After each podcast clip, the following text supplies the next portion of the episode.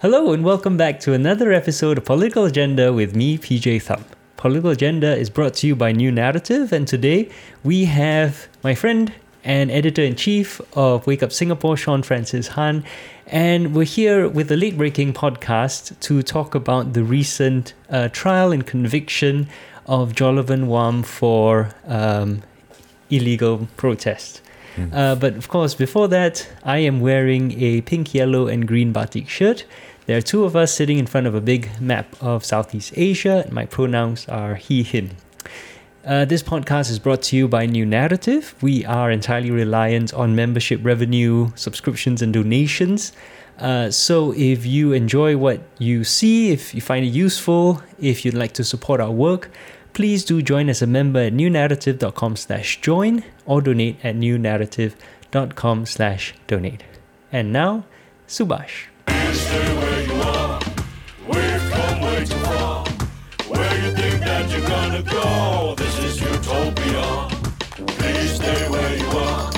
We've come way too far. Okay, so it's just the two of us today, and I'm here with Sean Francis Han, my friend and editor-in-chief of Wake Up Singapore. How are you today, Sean? Yeah, I'm great. Nice change of pace. It's just two of us, and I'm getting interviewed instead of doing the interviewing. Yeah, well, this is what, your second, well, I guess technically third, because we split the first interview into two. But you've been on the podcast so much now, you're pretty much part of the furniture like I am. and I'm really excited to be like talking about this issue because, you know, it's something that resonates with me deeply personally, and then it's finally kind of come to its pretty ugly conclusion, but really expected conclusion as well.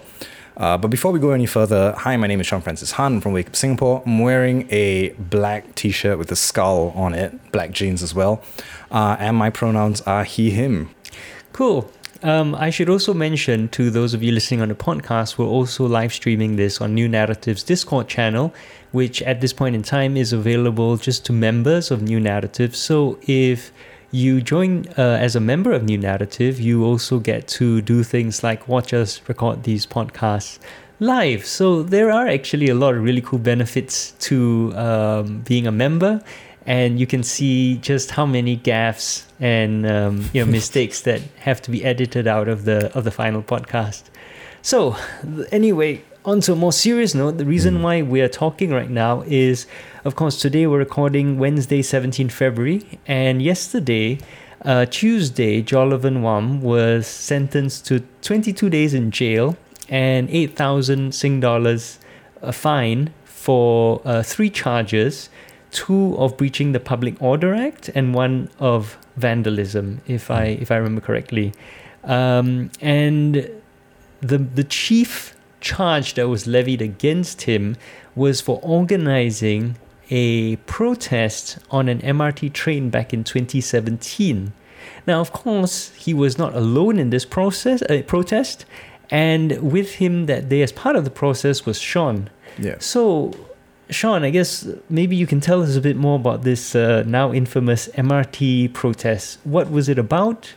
How did it happen? Why did you guys do it? All right. So the protest was in commemoration of the 30th anniversary of this thing called Operation Spectrum.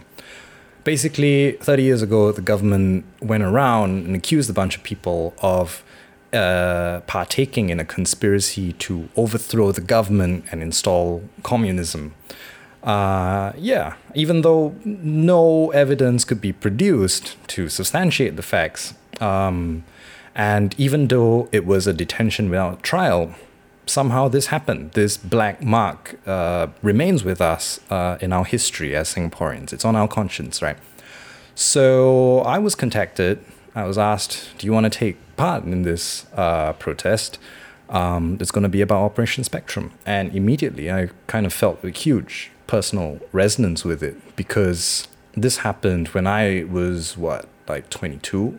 Yeah, happened when I was 22. And this was the period where I was in university. And we were talking a lot about Marxism. We were talking a lot about communism, critique of capitalism, critique of neoliberal capitalism. I was in Wake Up Singapore. I had kind of just first started to get into Wake Up Singapore at the time, we were posting things that critiqued capitalism, that critiqued the financial and economic system that we were in. And of course, this is the period as well of like Occupy Wall Street. And I was just thinking, the reason that we can have these frank and open discussions about our economic system is due in large part to the work that was laid by the people who were arrested back in 1987 during Operation Spectrum, due to the activists who have spoken up about this cruel treatment of our own citizens. The fact that Marxism or economic theory, economic philosophy can be discussed at all really harkens back to this time. So it struck a very personal chord with me, and I said, yeah, let's do it. Yeah. So there's a whole bunch of things to unpack there, yeah. Right? Let's start with Operation Spectrum. Mm-hmm. Now, as I think many of the people listening to this podcast know, it was the arrest of... I forget the exact number, 24, 27... Something like that. Activists back in 1986 who were accused of being part of a Marxist conspiracy, which was led by the political exile Tanwa Piao, all the way from London. And of course, this is all nonsense. There was no Marxist conspiracy. But the then... Prime Minister Lee Kuan Yew and the PAP government arrested all of these people and said they were part of a conspiracy to overthrow, subvert the government, introduce a Marxist state, blah, blah, blah, all that nonsense.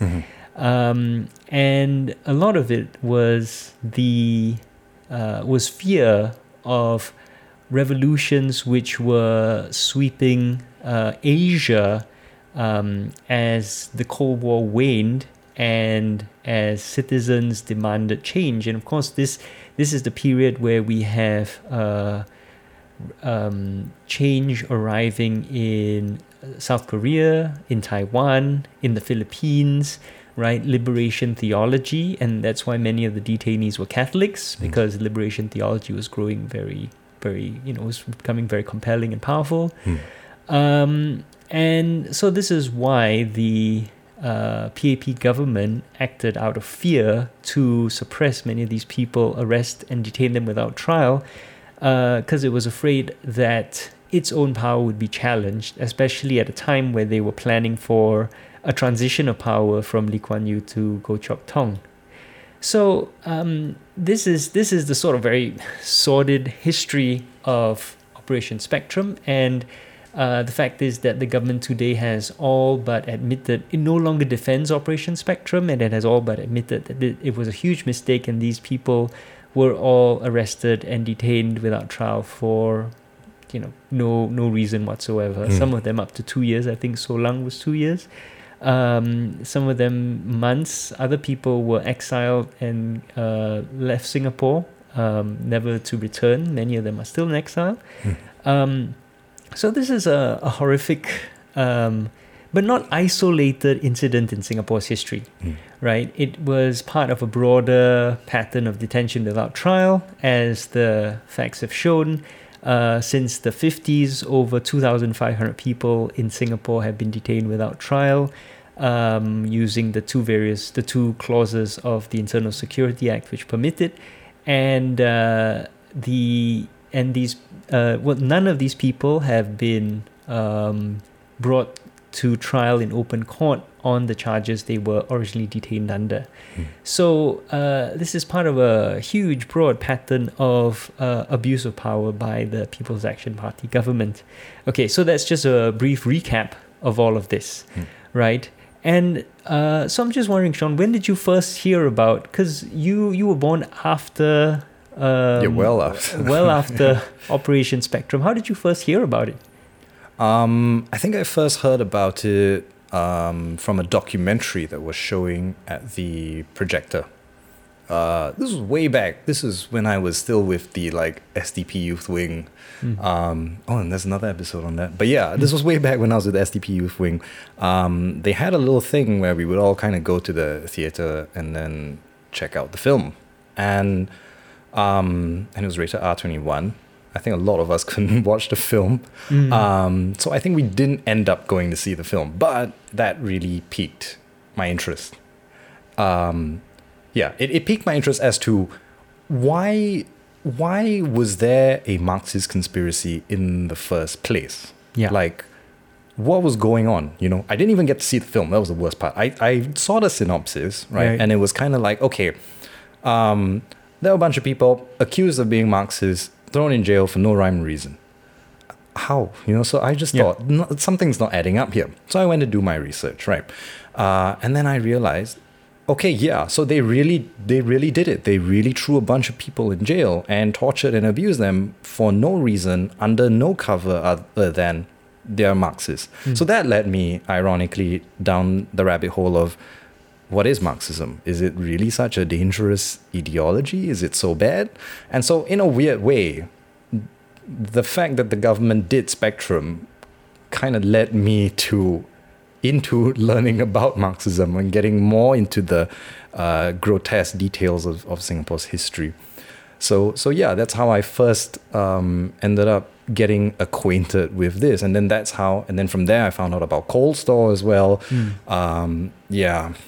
How ironic. Yes. And, it's kind of like, with me, I was just an academic doing research. It was their attempt to silence me, and especially when they ensured that I couldn't work in Singapore again, that started me down the path of getting, I guess, quote unquote, radicalized, against the government. Because if they had just ignored me, I guess I would have simply been just another historian quietly doing his research somewhere at university somewhere.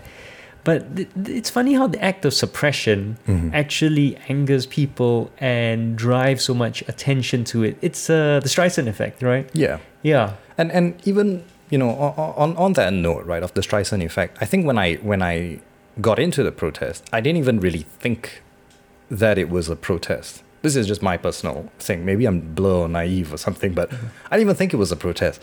To me, when I got called, asked to do this, and then I sort of, I asked, okay, what are we going to be doing? Oh, we'll sit on MRT, put blindfolds around ourselves and read a book. I thought it was kind of like a flash mob thing. I genuinely, maybe I'm naive, maybe I'm genuinely naive. Well, you were 22, I really didn't see anything subversive or particularly like threatening or like rebellious about it. I just thought, okay, this is more of like a show of solidarity. Maybe people will kind of like figure out about it. It's kind of like one of those book launch promotional things where you do like a flash mob thing.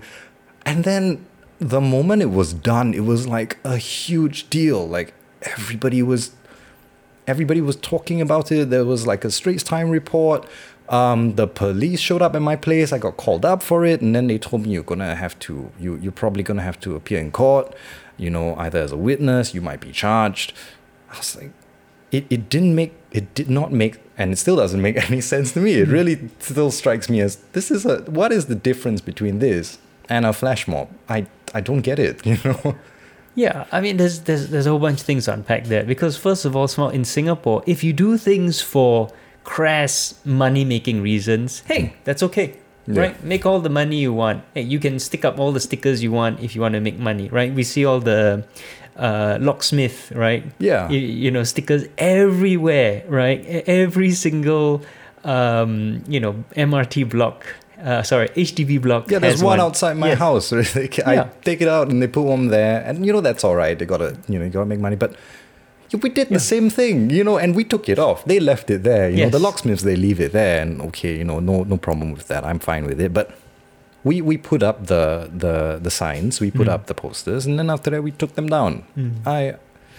I don't get it.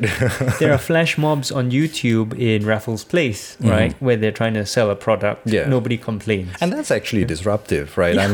I mean, okay, again, I'm a very chill person. I don't mind. Do that, right? It's just I can't walk through the flash mob, so I have to make a big detour. I remember it happened at Neon City once. We didn't disrupt anything. Yeah, we didn't disrupt anything. Yeah. We even said at the start, okay, if there's somebody that's old or pregnant or differently able, you know, we'll tell you, you get out the seat, you give them the seat. So right. we had that done. We had that settled. We were like zero disruption whatsoever, you know, and somehow this, I don't know, probably struck a raw nerve or something. Well, of course, because it's what it's about, right? You were trying to, as I think the law says, cause-based. Although what is a cause? Anything's a cause. You know, why would you do anything for no reason? Yeah. People don't hold flash mobs for no reason. You know, so I mean, that's another thing that we can talk about later, right? The law but this is so vague. This is, I think, where I got a bit more politically radical. This is where I got a bit more defiant, because when they said, okay, we're going to charge you with this, right? Yeah. When I think I saw the comments on Facebook, right, that were like, oh, lock them up, you know, jail them forever, life imprisonment, whatever, you know. That's when I realized something is severely wrong with this country, not only in terms of our laws and our politicians and our judiciary system, that would allow such a thing to be chargeable, that is really indifferentiable from a flash mob, but also with the people and the culture, right? It is deeply sick and wrong that people would be saying, hey, you 22-year-old boy, get locked up forever. Okay, that's when it hit me personally, that there's something deeply wrong and you need to push further. Yeah. Especially for just peacefully expressing your opinion at a time where our government has asked us to be more participatory citizens, right? But of course, participatory for them means agree with us, right? Take part in the process and agree with us. You know, you take part in the process and disagree, they don't want to hear that. And of course, the contrast with how young or even old people are behaving in the countries around us, where protests happen a lot because there is very ineffective, inefficient government which does not listen to the concerns of the citizens. So there's protests all over the place, and you get thousands, tens, hundreds of thousands of people in the center of Jakarta or Kuala Lumpur. How many of you were there? 7? God, I can't remember. People? 8, 9 people. Yeah. In an MRT train, you didn't cause a disturbance. You didn't even say anything. You just stood there and pretended to read. I thought reading was a good thing. Yeah. Well, get blindfolds on. Yeah, you know, right? on that note, right? I read the news article, and the judge had apparently said, like, he notes that we didn't cause any disruption, that we weren't belligerent, but decided to add in a little addendum there and then say, but you know, it could have caused confusion and anxiety to the commuters there. Oh yes, it could have. And I just thought that's bizarre, because I don't think that we did, you know, cause any confusion or anxiety. And I think even if we did, it's something that needs to be talked about.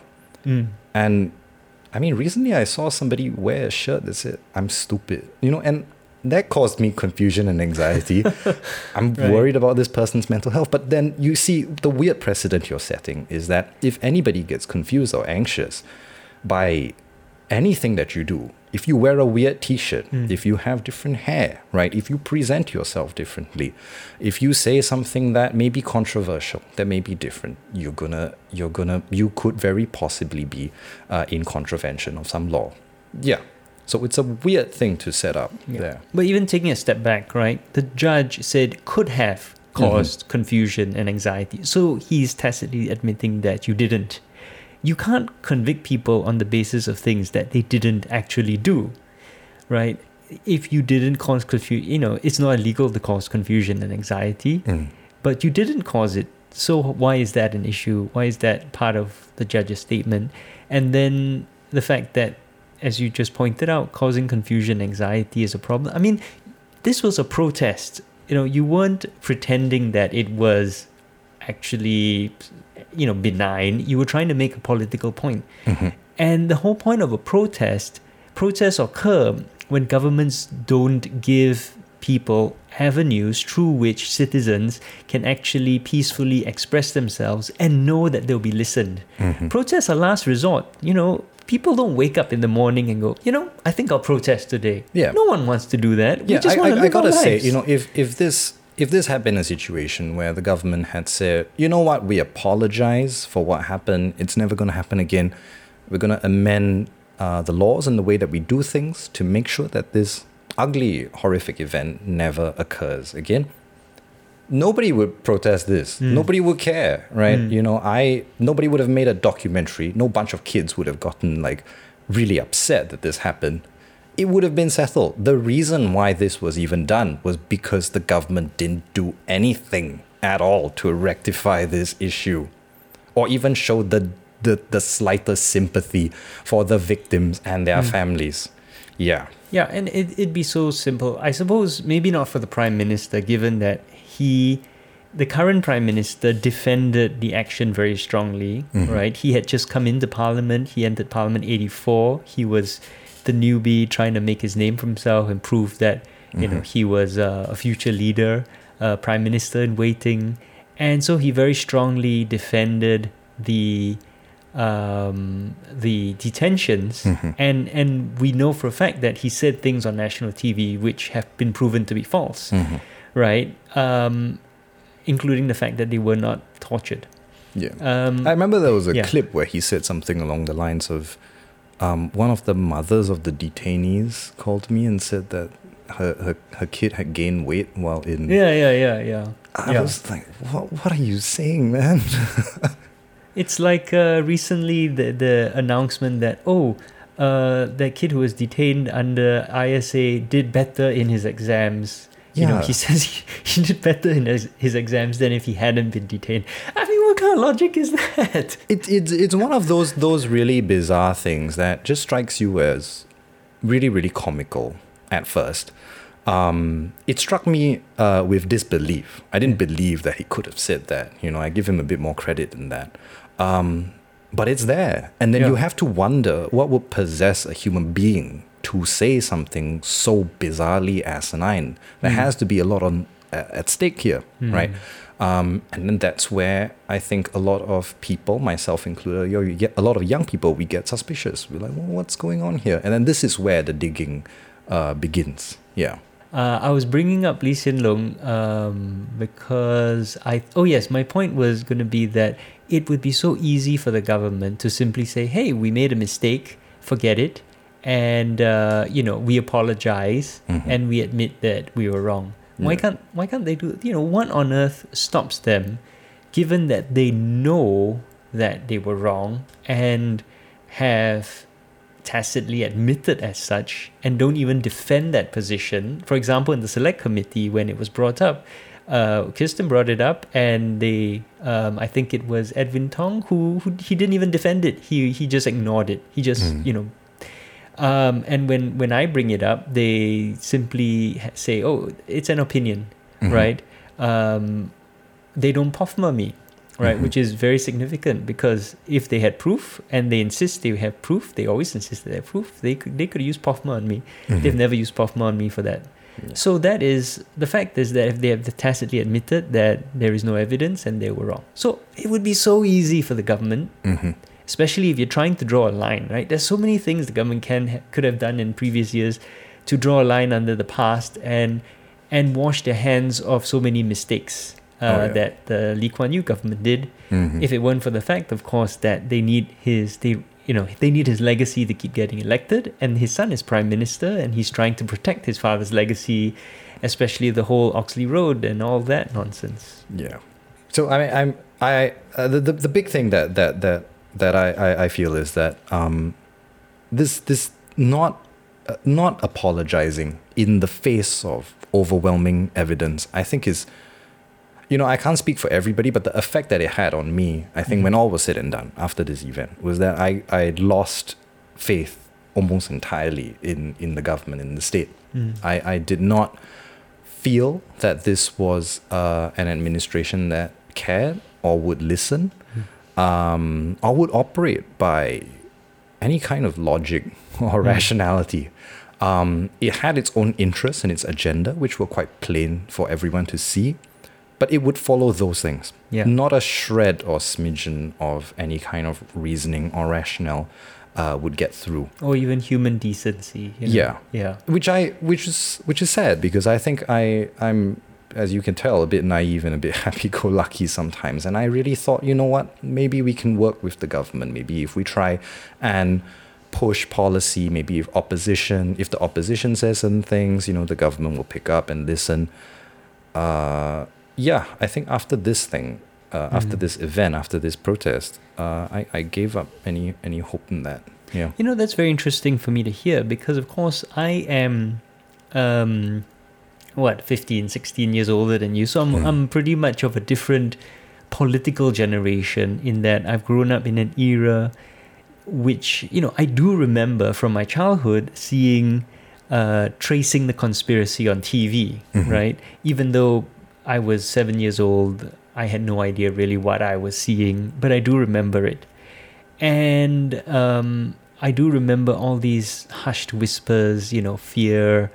Whereas you're from a generation where they stopped using ISA on political detainees pretty much after that. Yeah. Goh Chok Tong never used it on political detainees, but he did start using it on quote-unquote Muslim terrorists after 9/11. But he didn't use it at all in his term until that point in time. So you've actually grown up in a different generation which doesn't have as much fear as we do, despite the fact it's only 15, 16 years between us. Yeah. And you've also grown up under the Singapore story, right? The whole propaganda campaign that the PAP government started in 96, 97 to really inculcate young Singaporeans with this idea that the PAP created everything that was good about Singapore.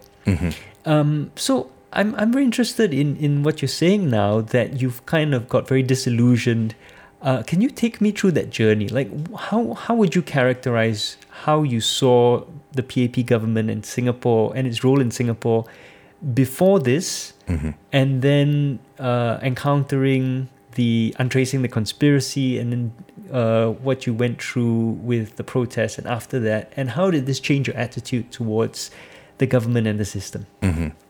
So, I think I began getting interested in politics at, the typical age that anybody does, which is 16, 17, 18.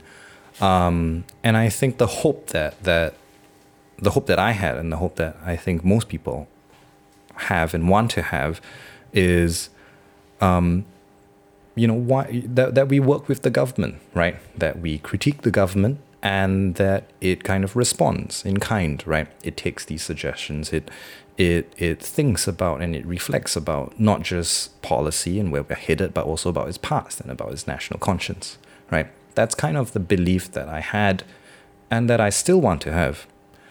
But going through this, I think the first thing that struck me about Operation Coldstore and about Operation Spectrum, right, even though I'd never lived through it, is a sense of confusion, right? How could this happen? How could this be allowed? And then we're still kind of swept under the rug. That's kind of scary for me, right? It strikes me as being something like if you were in an abusive relationship or if you knew someone abusive, they did something abusive and never owned up to it.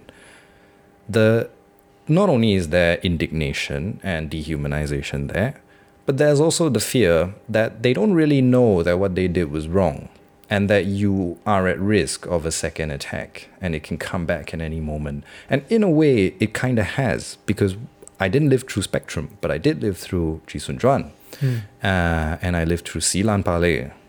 And so in a way, yeah, that hypothesis is quite correct, I would say. This abusive partner or this abusive person never really stopped being abusive because they never really realized that what they were doing was abusive to begin with. And then I felt myself become quite unfairly a subject of this abuse because, again, I came in and I really did not think that this was the most subversive or defiant thing ever. I wasn't out there to cause mayhem. And then I felt the machinery being brought down on me, right? Not in the way that would be as bad as anything that Jolovan or Seelan have faced, but still, sending the police to my house, is a very horrifying experience for my family. They were very distraught, and then having kind of my face plastered all over the newspapers. That was horrifying, right? And then getting calls saying that you might be charged, you might have to go to court and stand witness. Those things were extremely difficult and weirdly disproportionate. You know, it didn't make any sense to me. First of all, it hurt, it damaged me. You know, my mental health suffered a lot. My school definitely suffered as well. That was the point, I think, where I realized that all of this was happening and none of it made any sense whatsoever. International organizations were coming out to speak about it. There were groups and individuals who were coming out and pointing out all of the things that were bizarre and wrong and dismantling the government's arguments and assumptions. It didn't make any difference on the state or on these die-hard, status supporters. Didn't make any difference. It was like the logic and the reasoning and the arguments just kind of flew over their head or just slipped off of them like water over duck's back. That was the point where I realized, no, they're not going to listen. Not just the state, but the people who empower and condone this kind of behavior of the state. They're not going to listen. They can't, I think. I think they're physically, mentally incapable of it. Yeah. Well, I don't know if they're mentally incapable, but there's that famous quote about you can't convince someone of something that they're paid, not to believe, right? And I think the incentive structure around many of the people in Singapore who run the government and who enforce the laws, it's a very powerful incentive structure, and their roles are very well defined. So it's not to say that they are stupid, I don't think they are, or to say that they're corrupt, they're not, but they're hired to do a certain job which is well defined, and they do that job. Right? And that's how the system works. So it's not that, we think of civil servants or police officers as your friend, but that's not how it works in Singapore. Police officers are there to enforce the law, but the laws are written by politicians for very explicit purposes. And in Singapore, many of those purposes align very much with the interests of the PAP. Oh, yeah. Yeah. So when I say that they are mentally incapable of dealing with it, right? I don't mean that they are stupid or not smart people, because I think a lot of them are intelligent, fiercely intelligent in their fields. But I think when it comes to politics and the way that they see our national identity, our national consciousness, and the state of politics in general, there is a mental schema that is set up that fiercely guards against any form of change, any form of protest, any pointing out that something is wrong. And it's tied into very deep-seated existential issues about who they are and about the power and the superiority of this country. So, I think it's a huge problem that the state has engendered, and which is reciprocally being condoned and empowered by these individuals. Yeah. So talking about these laws, then let's get into some of these laws. Did you know at the time that you were doing it that you were going to violate the Public Order Act or the Vandalism Act? Did you have any inkling of that? Okay, Vandalism Act, no. I didn't know what it counts as. It doesn't. Okay, first of all, it doesn't and shouldn't. But anyway, I had no idea. Public Order Act, yes, I had some idea that it might contravene that. But again, it's very. I personally didn't feel that it did.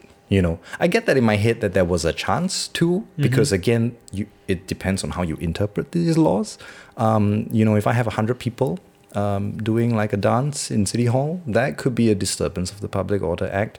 You know, if I have a bunch of friends and they're doing some strange thing for TikTok or Vine or whatever, you know, that could be a disturbance. So, you know, I thought, okay, yeah, you know, there's a possibility, but you know, what is the worst that can happen? We're not screaming with black hearts, or we're not blocking the road or anything. Yeah, so I had a sense that it was possible.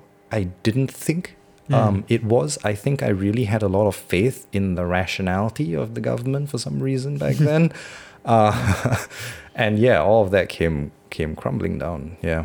So for listeners who may not be clear, let's just go through it briefly, right? The Public Order Act basically makes any form of public political expression illegal without a permit. Mm-hmm. So it defines a public assembly as one person and a public procession as one person or more, of course. And for anything that is cause related, you have to apply for a permit from the police. Can you get a permit? Almost never, right? And many people have tried for all sorts of various things. I think most recently Terry Shee applied for, this is editor-in-chief of The Online Citizen, applied for a permit for, I think, a 1 hour protest at like 11 p.m. at night in Tuas near the lamppost. Is it the lamppost with the stickers on it? Yeah. On some very minor thing like animal cruelty or something like that, you know, I can't remember exactly. And he was rejected, right? Yeah. So it's next to impossible to get a permit. And many of the people who do get permits happen to be, surprise, surprise, somehow associated with the PAP or with the government. The Vandalism Act is very interesting because you don't actually need to damage any property to be considered vandalism. The Vandalism Act was amended in 1968 specifically because opposition politicians who were being hounded and harassed like hell at the time went out and were putting up public signs protesting the Singapore's involvement in the Vietnam War, right? We were taking part on the US side. And that's a decision which has not aged well, obviously. So, one of the ways in which opposition politicians were getting around laws against public assembly was by simply putting up signs. And so what the PAP government did was to create a law that was completely unreasonable and disproportionate in that the Vandalism Act criminalizes the public communication of information even if no damage has occurred. And it also includes huge fines and strokes of the cane for repeat offenders, which is completely disproportionate to what the act is. And of course, that then came to sort of, I don't know if you might say backfired, but it had unexpected consequences with the whole Michael Fay incident because he committed public vandalism and they had to apply caning and then found that, oh, wait a moment, this is causing an international incident. But that's a whole different story. But the point of both of these things is we have laws which actually are very different from what a reasonable person might think is vandalism or a public procession. Yeah. And the scope of these laws is so broad, as I've repeatedly said, that they allow the government to interpret them basically in any way they want, or as I've put it in a now infamous advertisement, discretion. Yeah, so you didn't have any inkling of this at the time. You actually, what you were saying, felt that there was going to be a reasonable interpretation. Yeah, I thought that there was going to be a reasonable interpretation of the Public Order Act, and the vandalism thing didn't even come up because that's not the way you use the word vandalism in the English language. It's not. That's not vandalism. Is when you destroy or you deface public property or somebody else's property. It's not when you take an A4 piece of paper, put it on a train, take it down after 2 hours. So why would anybody have any reason to suspect that that would have been in contravention of a law on vandalism? Nobody would have thought that, right? But okay. Yeah, so this is why, you know, it didn't make sense, it still doesn't make sense, and the effect that had on me is just I gave up. I don't think, I did not believe that the state was capable of interpreting the laws or making the laws in a fair and rational way any longer. I think what you're saying, it kind of strikes a chord, because I hear this story a lot, and it doesn't even have to be dramatic in the sense that you held a protest. But I see so many people who were idealistic and wanted a better Singapore, mm-hmm. and wanted to take part in the creation of a better Singapore, mm-hmm. and then come up against this very ruthless, harsh government, mm-hmm. right, which crushed all dissent.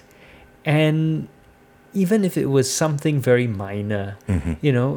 Just small changes, and they wrote in something, and the response they got was extremely discouraging, or they even got completely ignored or disparaged, right, mm-hmm. disproportionate to what they were doing. So I'm just not surprised, but it always moves me and makes me feel disappointed, because we're all people just trying to help make Singapore better, mm-hmm. and instead what we get is our spirits crushed, mm-hmm. and then the government complains, oh, Singaporeans are apathetic and don't care. I mean, come on, yeah. Or Singaporeans just leave, right? Those who mm-hmm. can leave. Yeah. Yeah.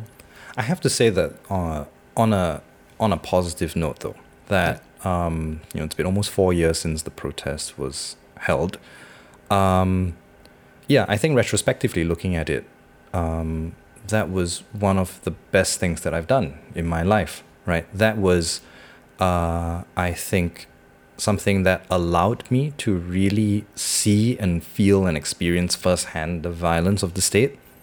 It was something that when I looked it up on social media, right, because I was with Wake Up Singapore, we have access to numbers that you can look up, and that was something that got people talking about Operation Spectrum. So the way I see it is that with a lot of these protests, it's a bunch of people taking one for the team and raising these issues, making sure that they're not swept under the rug. And it's the same thing now with the MOE protests, right? Yes. It was dying down in terms of its reach, in terms of its views. The news story was fading out of the news cycle. Then the protest happened, and it goes back up to page one.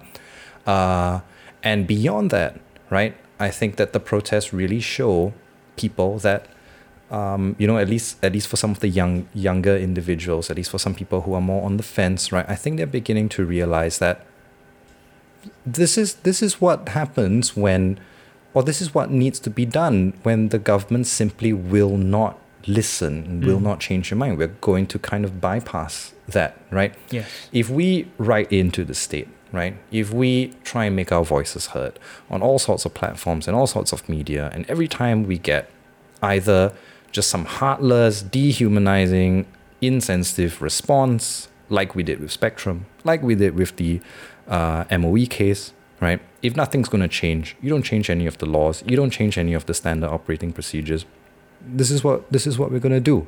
And I think people are recognizing that slowly, through exposure, activists do not break the law. They do not engage in civil disobedience unless they are really not being heard, unless it is the absolute final last straw. Because nobody wants to go through that. Nobody wants to put themselves in that kind of danger, go through that kind of pain. They really only do it because nothing's happening. The government is not responding properly, and the story's fading out of the news cycle. Something needs to be done, and this is what's happening. So I'm really glad that I took part in it. I'm really proud of the activists that did it again with the MOE protests. Yeah. And I salute you for your courage, because I've never taken part in a non-Hong Lim Park protest in Singapore. And it takes a lot of courage, especially in the Singapore context, to get up and do this and be willing to take these risks, mm-hmm. right? Because we live in a country where the government has incredibly overwhelming power to reach into your life, mm-hmm. and destroy it if they want, mm-hmm. right? They house 80% of the people in Singapore through HDB. They control 85% of the land. They can determine, you know, so much, because they control so much of the economy. They can make ensure that you're blacklisted from any sort of government-funded job, right? They can affect. This is a government which can influence where you live, who you marry, what race you are, right? How many children you have, where they go to school. So it's no surprise that people are very much afraid of the government, and it takes massive, massive stones to stand up to it. So I salute you. I salute everyone who took part in this protest with you, and especially we salute Jolovan Wham for being willing to risk everything and fight for our civil liberties again and again. Oh yeah, I always think if Jolovan wasn't around, where would we be? Yeah. I mean, because I think we've really reached a point where it's becoming more and more apparent that the state is not going to listen, right? And if we don't engage in civil disobedience, and if we don't push for these issues in a public way, right, they're just going to get swept under the rug. It's really just going to be, you know, a bunch of people in civil society writing letters to nobody, and nothing gets changed. So I'm really, really amazed at the work that Jolovan is doing, and really, where will we be if it wasn't for him? And I still remember when the whole thing went down, he called me out for dinner, and he said, you know, if you're in any emotional distress or anything, like, let me know. And I just thought, wow, what do you mean? You're the one that's going to. What do you mean me? You know, you're the one that's facing the issues there. So, I think the strength and the courage that I've seen from activism and activists like Jolovan Wham and Seelan as well, that's what keeps me going, because where would you see this fire, this amazing power of the human spirit, if not for activism? Yeah. And I think it's important to remember that the people we remember and respect most in Asian history are the people who engaged in civil disobedience, in protests, the revolutionaries, right? The people who overthrew empires, the Gandhis, the Jose Rizals, the Ho Chi Minhs, the Tjokroaminotos, and all the heroes of the Indonesian Revolution. And of course, in Singapore, you know, Lee Kuan Yew was a man who was the leader of an anti-colonial, anti-imperial movement. And this is where the sheer hypocrisy of the PAP really is just so galling, because the PAP organized protests all the time when they were an anti-colonial opposition party, right? They committed what they would define today as vandalism all the time. So many protests, so many rallies, so much civil disobedience. And of course, the moment they get into power, all of that starts going out the window. And within a few short years, you know, they're passing ridiculous laws like the Vandalism Act, and they're crushing all dissent. So it's just the sheer hypocrisy of it, you know, really infuriates me. But, you know, Jolovan stands in good company, right? With Mandela, right? With Martin Luther King, people who led civil disobedience. And we may be a tiny country, but it matters. What he does matters to all of us and will be remembered well by history. Yeah. So going forward, Jolovan still has two charges against him, which he's been in jail so much at this point, and he's faced so many charges, but he's still got two more charges, and I think he's really pushing the boundaries of just seeing how ridiculous things can get, because the two remaining charges are for holding up a blank piece of paper in front of the state courts, and holding up a smiley face in support of the climate strikers in front of Toa Payoh police station. In both cases, he just took a photo and left. And they charged him with, again, breaching the Public Order Act. I mean, I'm out of words at that point. How do you even criminalize a person taking a photo on public property, you know? On, I mean... Yeah. I mean, it's... I think it's interesting, right? How, okay, with the MRT protests, you know, for me at least, that's when I saw, okay, the state doesn't make sense, right? But I think what Jolovan has done is to demonstrate irrefutably and clearly and decisively that this state is not one that operates on logic or reason or common sense. Not at all. If it's holding a smiley up and taking a photo and leaving, you can be charged for that, right? There's no way that any argument flies there whatsoever. So yeah, I say power to Jolovan, because we all know that the state is not one that listens. It's inhumane and it doesn't make sense. How do you demonstrate that? How do you show in a scientific and objective way the state doesn't care? With a smiley, right? So he figured out how to show it, how to lay it bare for Singapore and for the world, so that, the minds slowly change, so that in 15, 30 years, when we look back at this, we realize, what were we thinking back then, Yeah. A smiley. This is how it's going to go down in the history books. A smiley face? Really? Is this really how this PAP government wants to be remembered? Locking people up for taking photos with smiley face. Again, that's why I love activism, because that's the kind of smart, cunning move that I love. When I saw, I was like, damn, this guy, he really thinks of everything. Yeah. And how much further can the state keep up? And what is he gonna think of next? What is the next wave of activists going to do?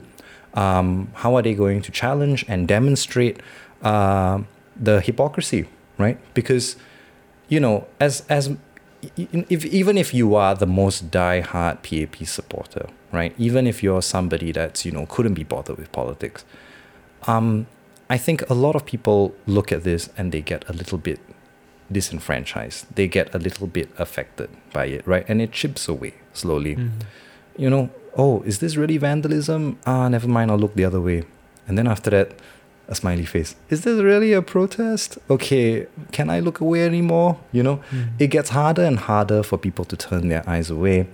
And it shows, for people who haven't been ingrained and brainwashed into the system, young people that are coming up. If this is the first bit of politics, the first bit of local news that you see, straight away, that's going to let you know, hey, we've got some very severe issues in the government. Please pay attention. Everything is not milk and honey like you were told in school. There's a sick rot here. Yeah. So I think that this culture or this movement of civil disobedience in very creative ways, I think, is first brilliant and really witty to watch. But then also just an ingenious way of changing minds. Yeah. And that's why, as you mentioned, activism is just so important. Mm-hmm. Okay, so I think we're out of time, but I want to urge all of you who are listening to take a photo of a smiley face and put it up on your Facebook or your Twitter. Show support for Jolovan Wham and what he's doing for us and for our society, for our civil liberties, for our human rights. Support Jolovan and support all these other civil society organizations as best as you can. Terry Shee at The Online Citizen, of course, for the work he does, and of course Wake Up Singapore.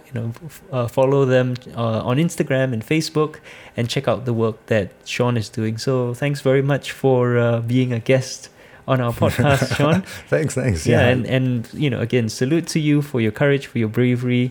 Just a big thank you on behalf of all Singaporeans for what you've done. Yeah, let's keep this fight going. Okay, and thank you as always to all of you who are listening, who joined us on our Discord and who are listening to this on the podcast. And if you have enjoyed what you've heard, if you find it useful, if you find it important, please do support New Narrative. We rely entirely on membership revenue and donations, so newnarrative.com/join to join as a member, and newnarrative.com/donate to donate to New Narrative. Thank you very much and see you next time.